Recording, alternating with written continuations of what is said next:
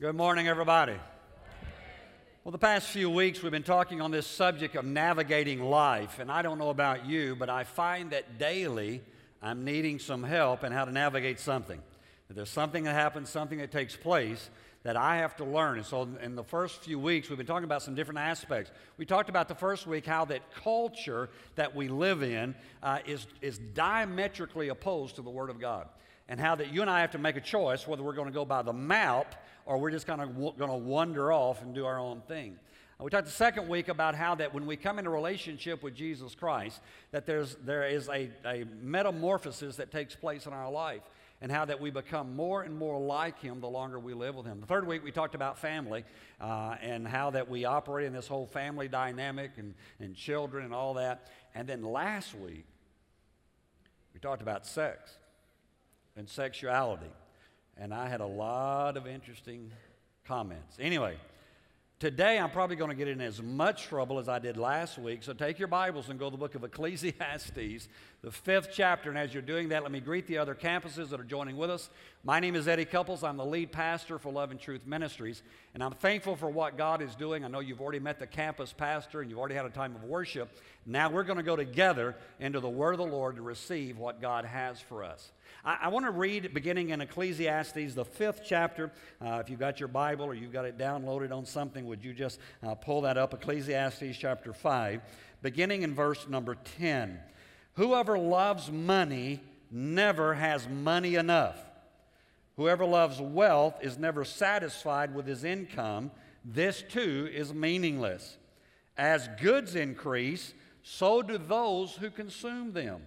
And what benefit are they to the owner except to feast his eyes on? The sleep of a laborer is sweet, whether he eats little or much, but the abundance of a rich man permits him no sleep, because he's worried about all his stuff. I have seen a grievous evil under the sun, wealth hoarded to the harm of its owner, so that when he has a son, there is nothing left for him. Or wealth that's lost through some misfortune, so that when he has a son, there's nothing left for him. Naked a man comes from his mother's womb, and as he comes, so he departs. He takes nothing from his labor that he can carry in his hand. Now, Solomon writing here, and you have to understand who Solomon is. Solomon is the richest man at that point who had ever lived. He was the wisest man, Scripture said, who has ever lived. And he says that if you got your heart set on money, you're never going to have enough. Now think about that. The richest guy in the world says you're not going to have enough money. Now I want to talk today on this subject, how much is enough? Would you say that with me? How much is enough? They asked Rockefeller back in the days when he was one of the richest men in the world, how much more money do you need to have to make you happy? And he said, $1 more. There's always this pursuit, there's always this desire, there's always this want to pull it into our lives, and so we have all of this, what I call possession obsession. In America, we are obsessed with possessing, to take things into our lives and to bring it in. A few years ago, PBS television, now this is not a preacher, this is not a pastor, this is public television, did a program called Affluenza, not influenza, Affluenza, which addressed the lifestyle of America and what it called the modern-day plague of materialism. Now think about that. This is PBS saying that America is plagued with materialism. And here's what the program claimed that day. It said the average American spends, the average, now some of you are way above average because you're just wonderful. It says the average American spends somewhere around 6 hours a week spending money, shopping, doing their deal, but only 40 minutes playing with their children. Think about that. It goes on to say by age 20, we have seen over 1 million commercials. And how many of you know that when they put a commercial on there, the reason they put it on there is to get you to buy something, right? They don't pay millions of dollars during the Super Bowl to put an ad on there so that nobody will buy their product. Recently in America, more Americans declared bankruptcy than graduated from college. What a mess.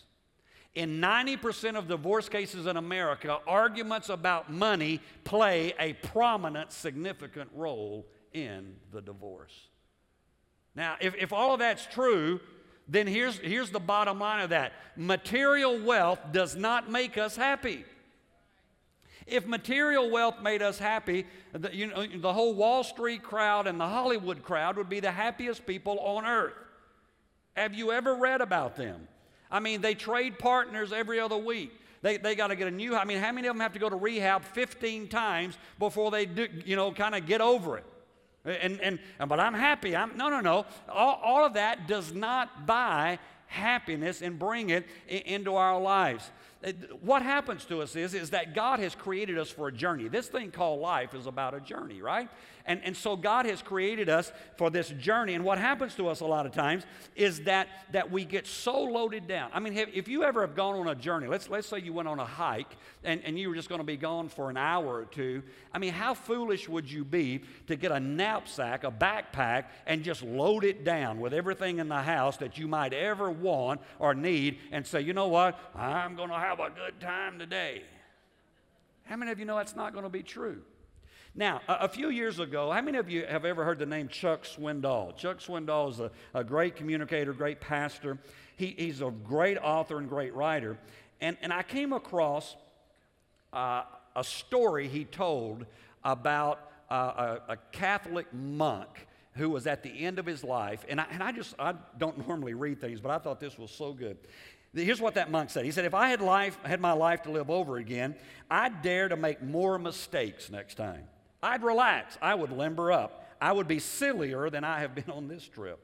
I would take fewer things seriously. I would take more trips. I would climb more mountains and swim more rivers.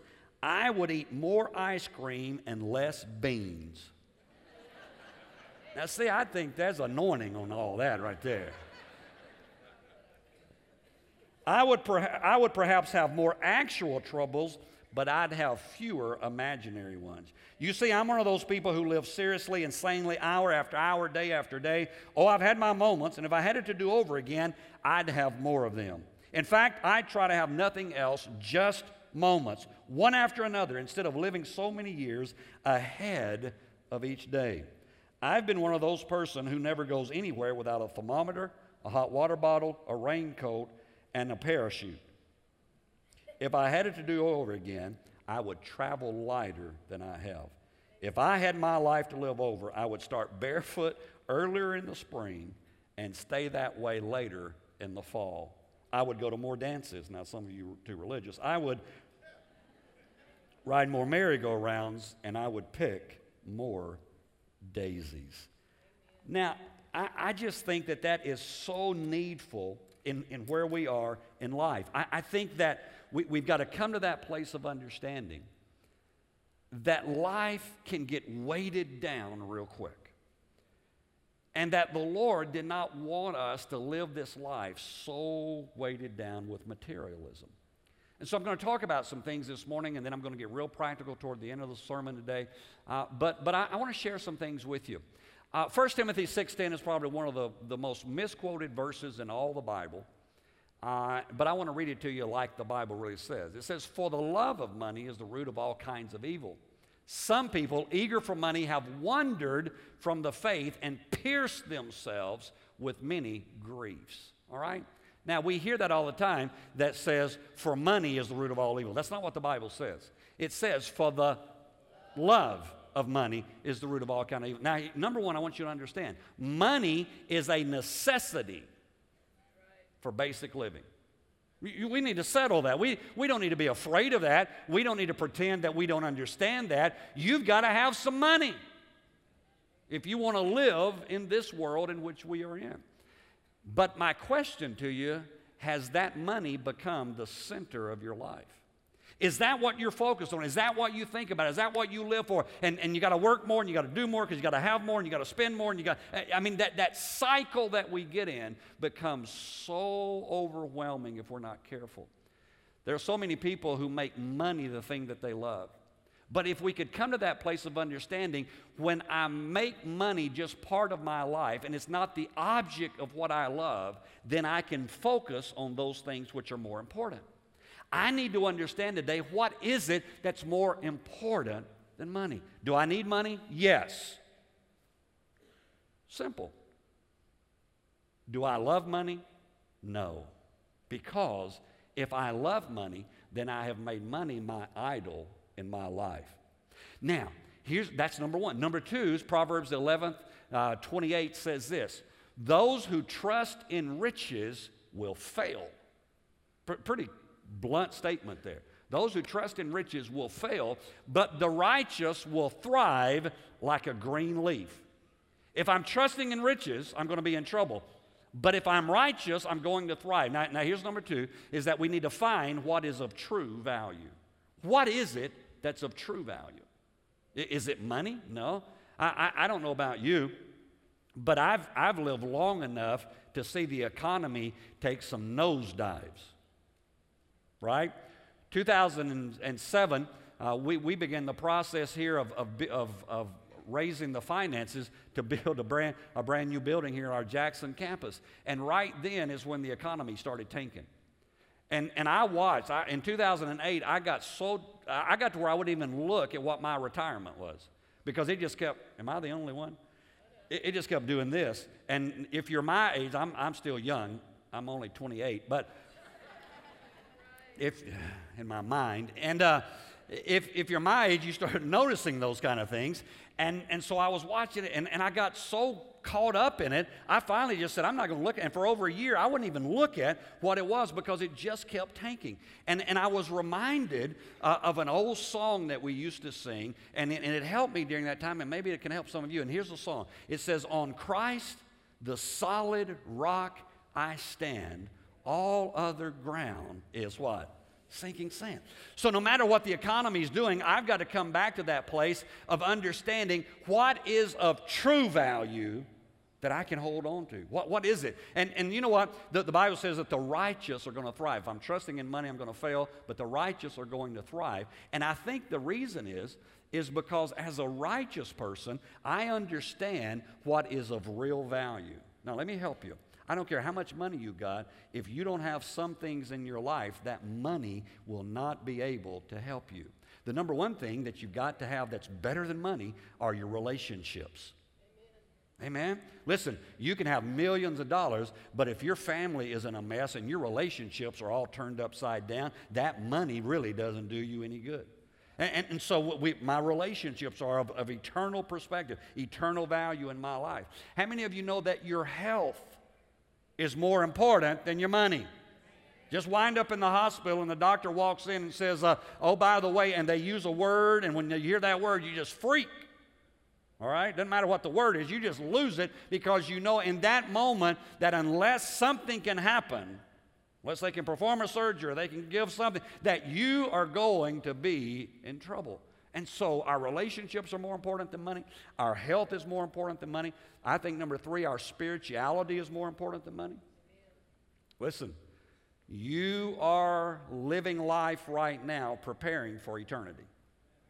Every one of us are making decisions daily on where our eternal home is going to be. And so my spirituality is more important than my money. How foolish would I be? Remember the story in Scripture where the rich man is laying in his bed, and the Bible says that he begins to think about all the stuff that he has and all the great things that are his, and he says, man, you know what, I'm wealthy, and he said, I'm getting ready to tear down all my barns. I'm going to build bigger barns, and I'm going to bring in.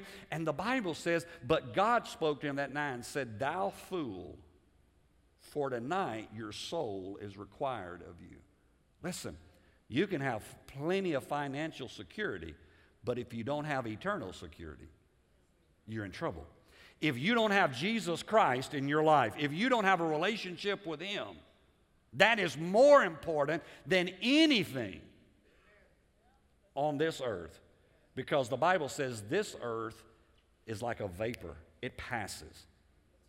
It's like the green grass that grows up in the morning and the sun hits it, and by the evening it's already dead. That's what life is about. Life moves so rapidly.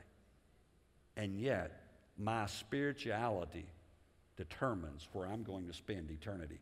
And I challenge you today, take stock of where you are spiritually. The fourth thing that I think is a needful thing, this may sound a little strange to somebody, but I think a good reputation is better than money.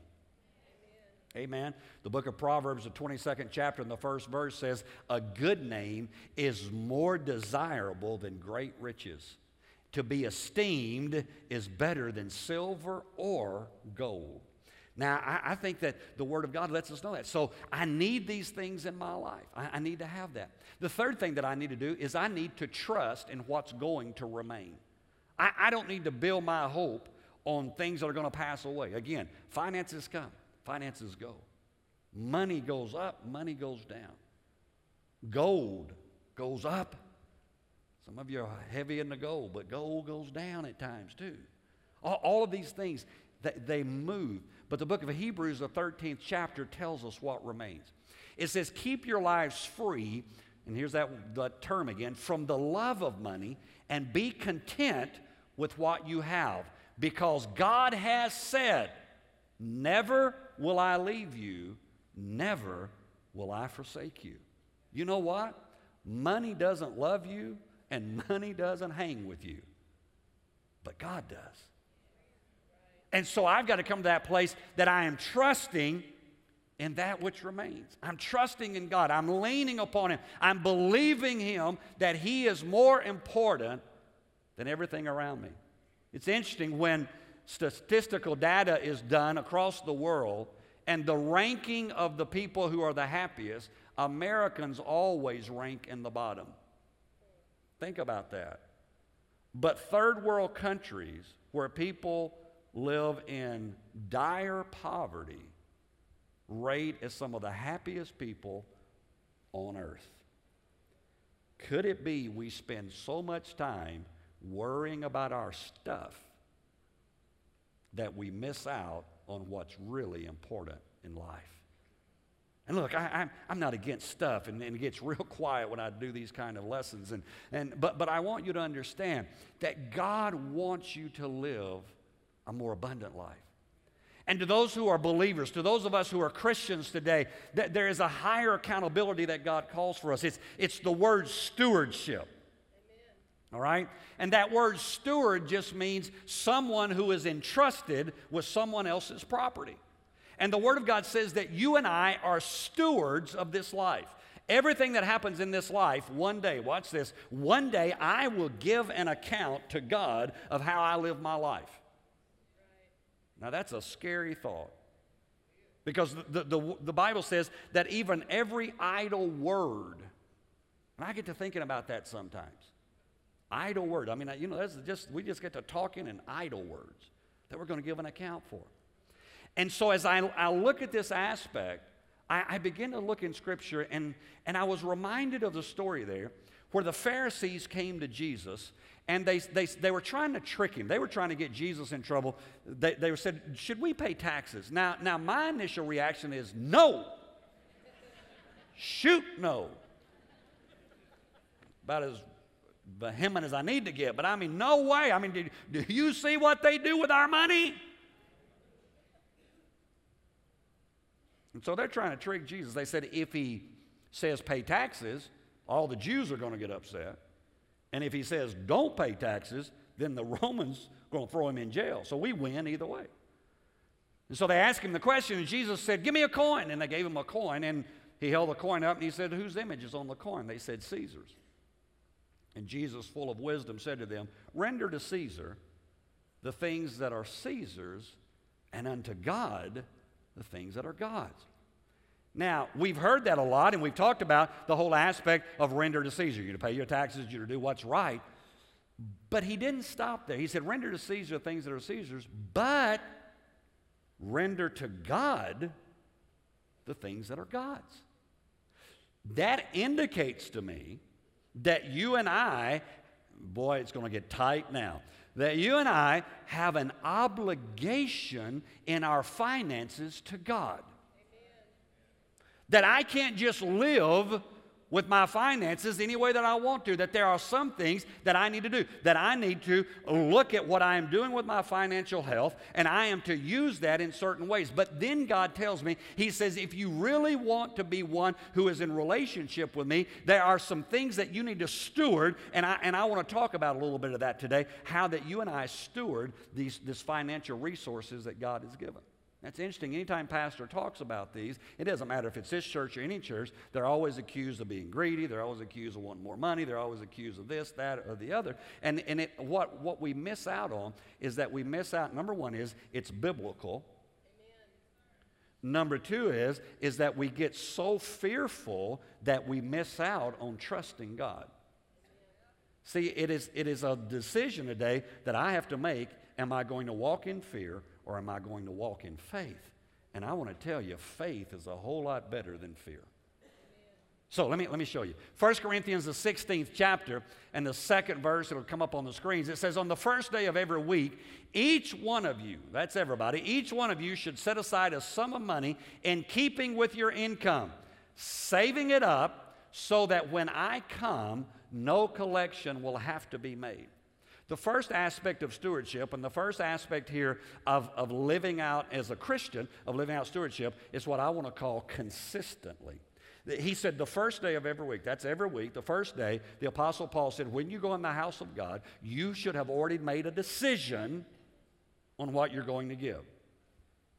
In other words, what he's saying there is when they get ready to take the offering, or you get ready to give online, or you get ready, however you're going to do it, don't just scramble for it and say, I better do something. He said, sit down, think about it, and make a decision on what you're going to give. And then he said also, be consistent in that, the first day of the week. See, I wonder what would happen if we would get consistent in our giving. That we would just do what God said. Well, Pastor, I can't afford to. Well, we'll talk about that in a minute. Well, Pastor, no, the Apostle Paul says, sit down, look at it, and do it consistently.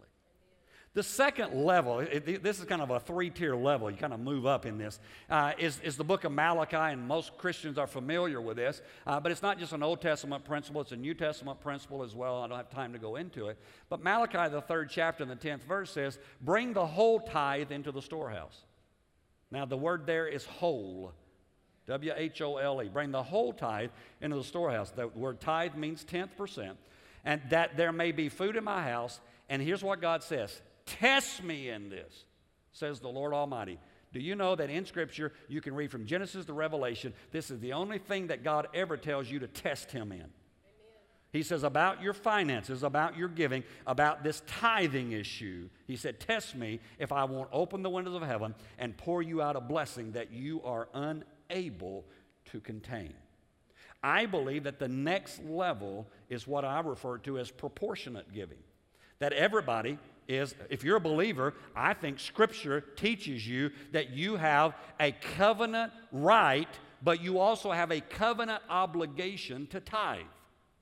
Now, I know that gets a little nerve-wracking when we talk about it, but I believe that that is why God blesses, is because people understand that. And I have people who come to me. In fact, I had people even today come to me and say, Pastor, here's what happened, here's what took place, and it's all because they understood this whole aspect of proportionate giving of their tithes. I challenge you, listen to me, if you are a believer and you are not a tither, I challenge you to test God.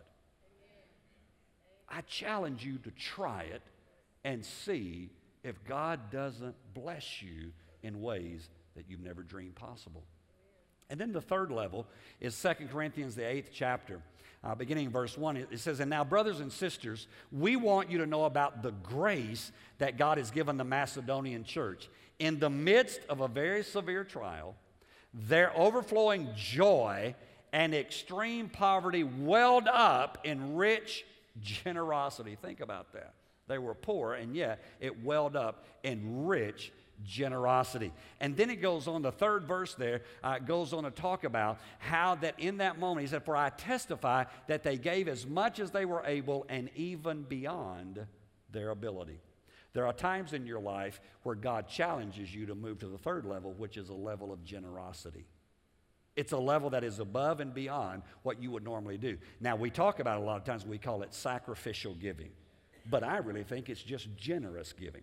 It's coming to that place where I live with generosity so much in my life that I am not afraid when God prompts me. It may be in a situation that God speaks to me about a missionary. It may be about a single parent. It may be about anything that God speaks, and I'm willing, and that's what this church was doing, I'm willing to go above and beyond my proportionate giving to say I'm going to be a blessing to somebody else.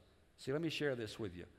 What's happened in America is that we have missed out that the reason that God wanted to bless us was not so we could always get bigger and better and shinier. The whole prosperity gospel teaching that began in the 70s and 80s was a reality from the Word of God. Beloved, I wish above all things that thou mayest prosper and be in health, even as your soul prospers. David said it this way, I was young and now I'm old. I've never seen the righteous forsaken nor his seed begging bread. I do believe that God is Jehovah Jireh, the Lord God our provider. But I do not believe that the reason God provides for us is so that we can just bring more and more and more stuff into our life. I believe that God blesses us so that we can be a blessing to others, so that we can look at somebody else who is struggling, so we can be involved in somebody else's life, so that we can go into a neighborhood. I mean, think about what would happen if we would begin to say, as kingdom believers, you know what, we want to make a difference, and every time we get a raise, we're not just going to live at that level, we are going to begin to set that aside to be a blessing to somebody else. I wonder what would happen if we would do that. Now, let me break it down and be real practical. Each week, I've been giving you some things and how to navigate life, and I want to do that today as I close. Number one is this, make a plan. Make a plan. See in parentheses there, budget. Budget. But people say, well, I can't be a giver because, you know, really? But we can buy a new iPhone every time they upgrade. Oh, wow. I still have a 3G. It's all I need. I can afford a 5. I can afford an 80. I can afford a 95 if it comes out. But I got a 3 because it still works. I don't have to get an upgrade. Boy, I'm getting in trouble. I don't have to have 738 cable channels. I don't have to eat out every day of the week. See, now, if you can afford it, God bless you, do it, it's okay. But I get so many people who can't make anything happen in their finances, and it's simply because they've never sat down. Listen, only the government can spend more than it takes. You will go to jail. You will go into bankruptcy. They will be looking for you if you try. So make a budget. Make a plan. Secondly, live your plan. Budget will do you no good if you don't live it. Well, Pastor, I'm just believing. I'm a giver. I'm a tithe. I'm just believing. Ever heard that? I'm believing. I've had people write faith checks. You know what a faith check is? Come on, anybody know what a faith check is? Come on, I'm insured. I'm I got I'm feeling it. Woo! I don't have a dime in the bank, but I'm writing a check. That's called a bad check. I call faith. I believe God's going to cover it. No, He's not. Cut it out. Well, I just feel the Lord telling me to. No, He's not. He's telling you to quit living above your means. That's what He's telling you. Make a plan. Live the plan. Thirdly, have God at the center of your plan. Make Him the center. And when you make Him the center, even when it doesn't seem like you have what you need, you understand what the Apostle Paul said. He said, I've learned that whatever state I'm in. He said, I know how to be abounding. He said, I know how to have plenty, and I know how to have nothing. But he said, wherever I am, I've learned to be content with God Almighty. I want to challenge you today. Whatever's happening in your life, listen, I want you to be blessed. I want you to be able to take care of yourself and your family and your friends. I think it's wonderful to be able to leave a legacy and to have nicer. I don't have a problem with that. But I want to tell you, we need to come to a point where we understand that just because we get blessed does not mean we need the bigger and the shinier. That sometimes it's God saying, I'm blessing you, and I want you not to be a sponge. I want you to be a funnel. I want you to take the blessings, and I want you to release them to somebody else. You know, when I do that when God is at the center of my plan. Amen.